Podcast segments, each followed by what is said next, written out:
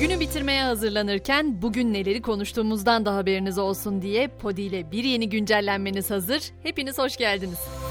Anayasa Mahkemesi CHP'nin itirazı üzerine başlattığı sosyal medya düzenlemesine ilişkin ön incelemeyi tamamladı. Yüksek Mahkeme halkı yanıltıcı bilgiyi alenen yayma suçuna hapis cezası öngören 29. maddenin iptali istemini esastan görüşerek karara bağlayacak.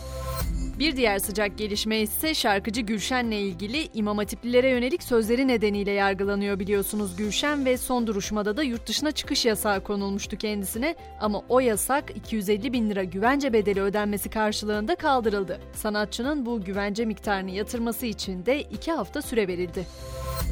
Meclis Başkanlık Divanı'ndan Rütük'ün boş kontenjanı için de karar çıktı. Boş kontenjan AK Parti'nin oldu. Rütük'te Taha Yücel'in istifasıyla boşalan üyelik için AK Parti'nin iki adayı arasında yarın mecliste seçim yapılacak.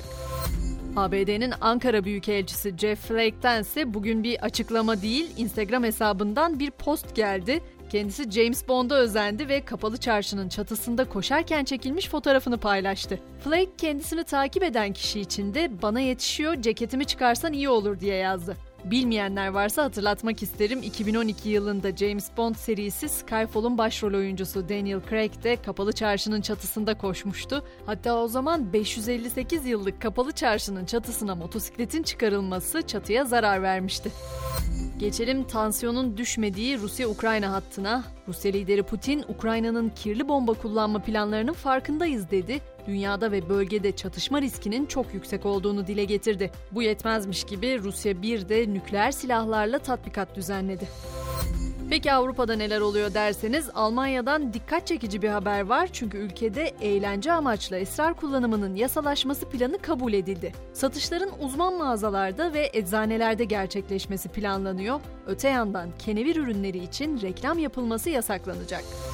Fransa ise koca bir eylem ülkesine dönüştü diyebiliriz artık. Çünkü bu sefer de fırıncılar eylem yaptı. Ülkede başta elektrik olmak üzere enerji fiyatlarının yükselişine tepki göstermek amacıyla 500 fırıncı bir günlüğüne kepenk kapattı. Yani diyebiliriz ki Fransızlar bugün o meşhur baget ekmeklerini pek de yiyemedi. Hazır dünya turuna çıkmışken neden biraz daha uzağa gitmeyelim? Çin'den de haber verelim. Çin dünyanın en büyük rüzgar çiftliğini inşa edecek. Tayvan Boğazı'nda yapımı planlanan 10 kilometrelik çiftlik 43,3 gigawatt güç üretme kapasitesine sahip olacak. Ekvador'da ise 6 yeni yağmur kurbağası türü keşfedildi. Nesli tükenme tehlikesi altında olan bu 6 türün de kırmızı listeye eklenmesi tavsiye edildi. Öte yandan bilim insanları Kolombiya ve Ekvador'da hala keşfedilmeyi bekleyen çok sayıda kaplumbağa türü olduğunu düşünüyor. Geçelim Elon Musk'ın yılan hikayesine dönen Twitter'ı satın alma mücadelesine. Musk artık banka yöneticileriyle görüştü. Bankaların anlaşma için kredi ayrıntılarını kesinleştirdiği ve son imzaların kaldığı belirtiliyor.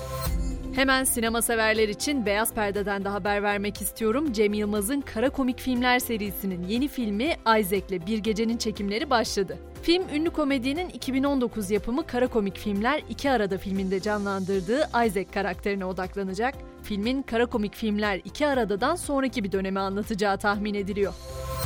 Yurttan başlayıp dünyanın öbür ucuna kadar gittiğimiz bu yolculukta elbette uzaydan da söz etmeliyiz. NASA sonik patlama ortaya çıkarmadan ses duvarını aşmaya çalışacağını duyurdu. Bunun yüksek hızlı ticari hava yolculuğunda yeni bir çağa öncülük etmesi bekleniyor.